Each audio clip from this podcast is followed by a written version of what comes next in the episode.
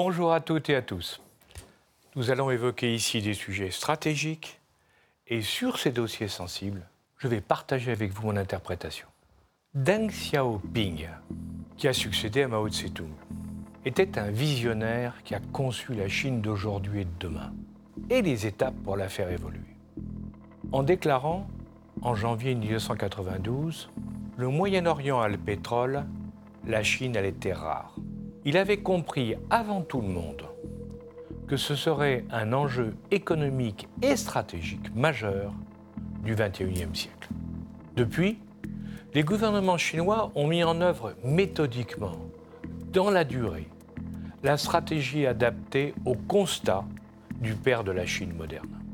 Après la chute de l'URSS, les démocraties occidentales ont décidé de sous-traiter à la Chine, chez qui la réglementation était moins contraignante, les terres rares absolument nécessaires à leur développement industriel et économique. Au passage, il est utile de rappeler l'interdiction faite en France de l'extraction du gaz de schiste, confirmée dans l'affaire Engie en 2020, à l'inverse des Américains qui ont continué dans cette voie, leur permettant de devenir autosuffisants en énergie et se démarquer du Moyen-Orient jusqu'à vouloir en vendre récemment à la France.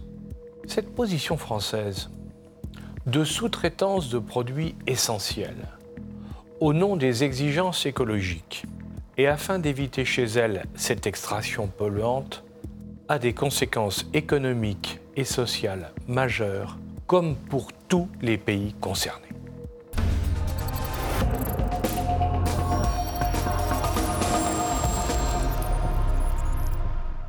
Dans un excellent article, très documenté, paru au printemps 2019, Louis Ouvry rappelait que les terres rares ont été découvertes en 1787. Elles englobent 17 éléments métalliques dont les propriétés électroniques et magnétiques n'ont été véritablement prises en compte que depuis les années 80. Elles multiplient les propriétés physiques des autres matériaux, dont talent dans la composition, permettant de nombreuses innovations et la miniaturisation des produits. Elles sont essentielles aux technologies à haute valeur ajoutée et plus particulièrement à celles liées à la transition énergétique. Les terres rares, selon le BRGM, sont utilisées dans huit familles d'activités. Les aimants permanents, qui représentent 20% de la consommation totale, la catalyse pétrolière, les alliages, les luminophores, le polissage, les verres et céramiques, les batteries, batteries rechargeables dont 80% sont produites en Chine, et la catalyse automobile. De ce fait, on les trouve dans quantité de produits, allant des smartphones aux moteurs électriques, en passant par les éoliennes et les téléviseurs, les avions de chasse, les lasers ou les satellites. Devenue un enjeu de défense nationale et de souveraineté, elle contribue également à la résilience de l'économie de nombreux pays. On l'a compris quand le président Trump, en décidant de mettre l'embargo sur les exportations de semi-conducteurs vers la Chine, avait exclu les terres rares de la longue liste des taxes douanières sur les marchandises chinoises. Or, celle-ci avait répondu en laissant planer la menace d'un embargo sur ces éléments métalliques essentiels. Comme l'indique Didier Julien, l'expert français des métaux et terres rares, on trouve ce groupe de métaux sur toute la surface du globe, mais on connaît peu de gros gisements. Ces derniers se situant principalement dans les fonds marins. En l'état actuel des capacités minières connues, la part chinoise des réserves mondiales est de l'ordre de 37%, devant le Brésil et le Vietnam avec 18%, la Russie avec 10%, l'Inde avec 6%, l'Australie avec 2,8% et les États-Unis 1,2%. Ajoutons que l'on ignore les potentiels des pays comme le Groenland ou le Myanmar, la Birmanie, qui attirent les convoitises. Il est vrai que les Occidentaux ne s'y intéressent que depuis peu de temps, ayant donné depuis longtemps aux Chinois le quasi-monopole de la prospection et de l'exploitation en les laissant se confronter aux pollutions qui en découlent. Il faut savoir qu'il est nécessaire de les extraire à partir de minéraux particuliers pour en faire l'affinage et que le travail se fait sur des volumes énormes de matière brute. Selon Guillaume Pitron, dans son livre sur la guerre des métaux rares, on extrait 1 kg de lutécium à partir de 1200 tonnes de roches. Les procédés d'extraction et de purification sont considérés comme particulièrement polluants pour les sols et contaminants pour les hommes. On utilise plusieurs dizaines de fois des solvants, de l'acide chlorhydrique, de l'acide sulfurique et de grandes quantités d'eau. Une tonne de terre rare engendre de l'ordre de 75 000 litres d'eau usée et une tonne de déchets radioactifs. Ceci a dissuadé les pays occidentaux d'exploiter leur propre sous-sol. Et on a vu sous la pression écologiste les États-Unis fermer leur mine principale de terre rare à Mountain Pass en 2002, avant d'être ouverte en 2012, puis vendue à un consortium chinois en 2017. Rappelons qu'en France, l'usine Solvay de La Rochelle, qui traitait les terres rares dans les années 80, a été, pour les mêmes raisons, vendue puis délocalisée en Chine.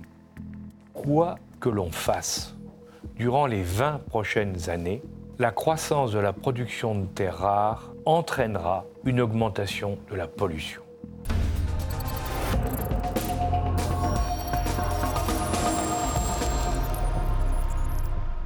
Ayant eu la voie libre, la Chine est de loin le plus gros producteur au monde, puisqu'en 2020, les six groupes chinois spécialisés dans les terres rares ont représenté 60% de la production mondiale contre 15% chez les Américains et 7% en Australie.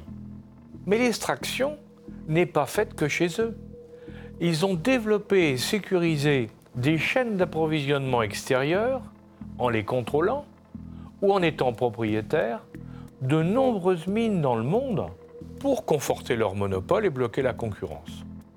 En 2020, ceci leur a permis d'importer 47 000 tonnes de terres rares extraites à l'étranger. En février de cette année, les Chinois ont annoncé leurs objectifs d'extraction, qui est de 84 000 tonnes contre 66 000 tonnes extraites en 2020, auxquelles il faut ajouter de l'ordre de 20 à 50 000 tonnes de terres rares produites de manière clandestine. C'est une augmentation officielle de plus de 27% qui correspond à la montée de la demande mondiale. Elle répond également à une baisse des prix en 2020 due à la crise et à un excédent de production à imputer aux industriels chinois.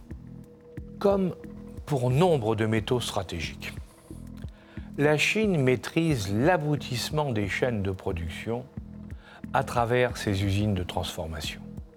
IG Gorel, dans le Figaro du 22 mars, précise que pour le cobalt, dont 72% est extrait dans l'est de la République démocratique du Congo, 60% du volume mondial est raffiné en Chine.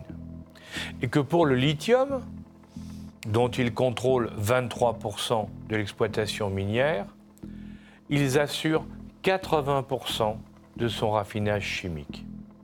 Au-delà du contrôle du prix du marché, cette position de premier transformateur leur permet d'utiliser cet atout pour la production de produits vendus internationalement.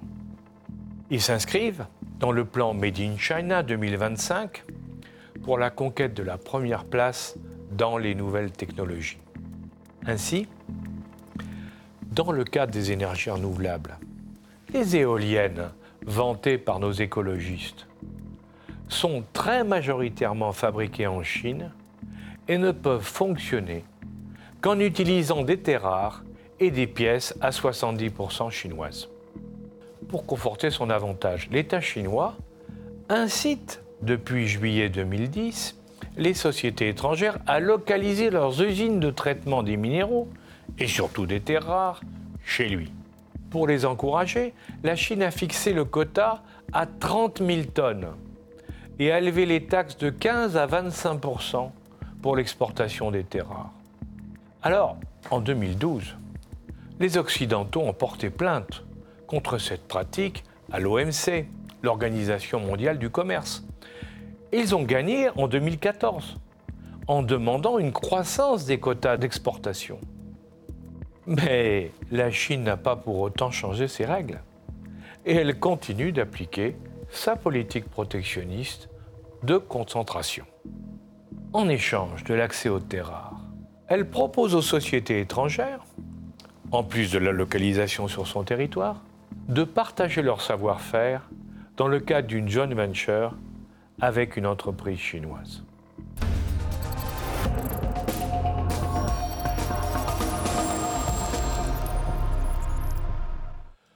Pour contrebalancer le quasi-monopole chinois, les États et les entreprises cherchent des solutions. Mais elles sont complexes, car le coût d'utilisation des terres rares en Chine est très inférieur pour un produit transformé sur place. Ce qui explique qu'ils en soient devenus également les plus gros consommateurs. Dans le cadre de la guerre commerciale avec les États-Unis, la Chine utilise sa position comme levier de négociation et joue sur la réglementation. Tandis que l'équipe du président Biden veut contrôler les chaînes d'approvisionnement pour les semi-conducteurs et reprendre évidemment celle des terres rares. Elle considère avec raison que la dépendance aux approvisionnements étrangers crée une vulnérabilité stratégique. Les Chinois peuvent décider à qui ils vendent et pénaliser les pays qui les critiquent.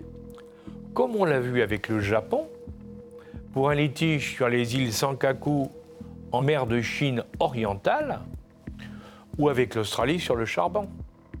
Au-delà du bras de fer entre les deux grandes puissances, la première réaction face au monopole de fait a été d'envisager la constitution de stocks stratégiques pour faire face à court terme à un embargo.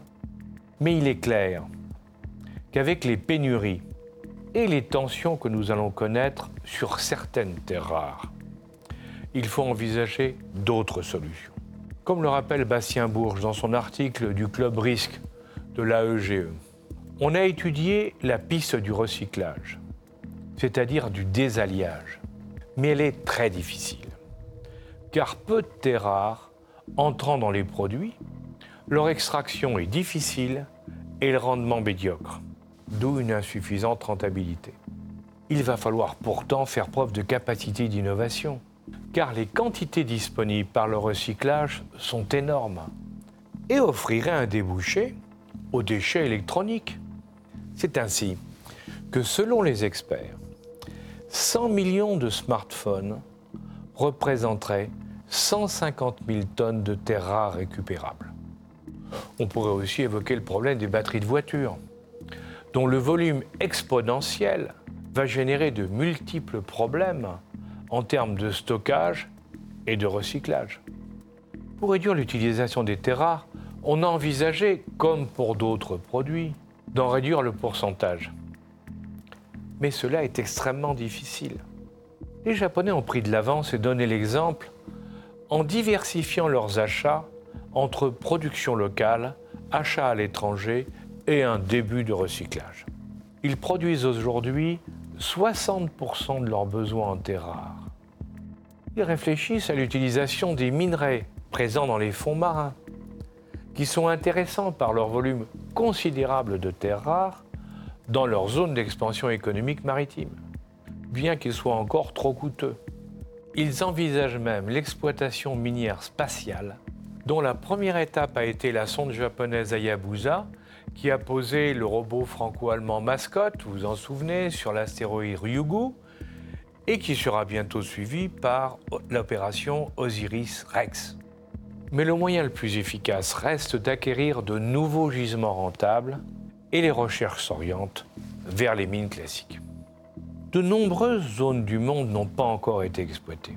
Mais le volume mondial estimé croît chaque année, puisqu'en 10 ans, on est passé de 16,5 millions de tonnes à plus de 120 millions de tonnes.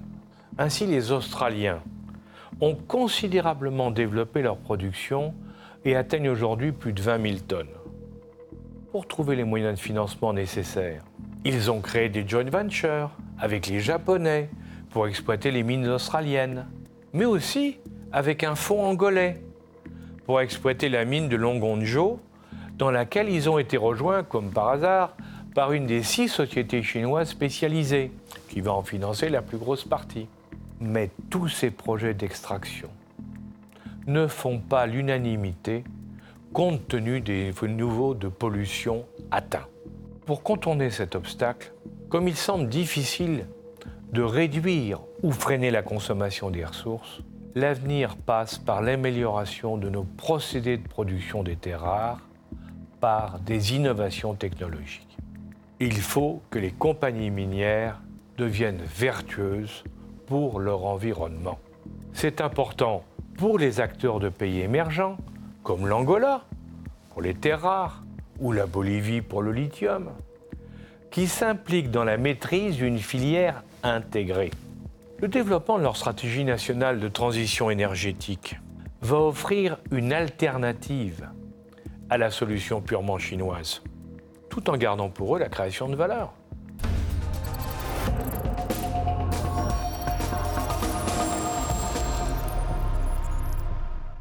La France et l'Europe dépendent de 75 à 100% de leurs fournisseurs chinois, africains et sud-américains en ce qui concerne les sept principaux métaux stratégiques identifiés parmi les 30 matières premières critiques. Le cuivre, le cobalt, le nickel, le lithium, le graphite, le manganèse et l'aluminium. Il faut y ajouter les terres rares, dont l'approvisionnement dépend à 98% de la Chine. Pour sortir de cette situation, Bruno Le Maire et ses collègues de Bruxelles voudraient développer des capacités de raffinage. Mais l'exploitation du sous-sol européen semble difficile, malgré la réalité des gisements miniers, compte tenu des obstacles sociétaux et politiques. C'est pourquoi on s'oriente vers le marché du recyclage, qui coûte plus cher que l'extraction. Pour atteindre l'objectif de 10% du marché au niveau européen, il est évident qu'il faudra l'encadrer par des incitations réglementaires et des taxes dans le cadre d'un plan de relance. Mais cela ne sera pas suffisant pour répondre aux besoins du marché. Début janvier 2019, le Conseil économique et social et environnemental français a émis un avis sur les métaux stratégiques en y incluant bien entendu les terres rares, car ils sont une des clés de l'indépendance de l'État. Face à l'évolution de la demande, de la transition énergétique et de l'accroissement de la population mondiale, il recommande de pérenniser les importations et de développer notre propre production. Les enjeux sont importants pour nos territoires intéressés, qu'ils soient économiques, en voulant exploiter les mines, ou sociaux, quand cette activité rentre en contradiction avec la culture, comme pour l'or en Guyane. De surcroît, au plan environnemental, il faut choisir entre le choix à court terme de l'exploitation des mines et celui à long terme des ressources naturelles de la zone. C'est le cas par exemple en Nouvelle-Calédonie. Entre les mines de nickel et leur niveau de pollution et les ressources biomarines du lagon. Dans tous les cas, pour faire accepter une nouvelle mine par la population française, il faudra préalablement changer un code minier obsolète qui date de Napoléon et encadrer rigoureusement l'exploitation.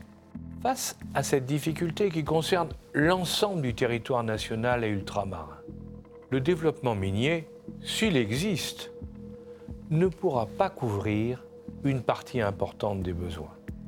Comme le recyclage ne peut être qu'une autre partie de la réponse, la France est donc obligée de se tourner vers des approvisionnements extérieurs non chinois. Or, ceux-ci sont soumis aux tensions géopolitiques et aux fluctuations économiques.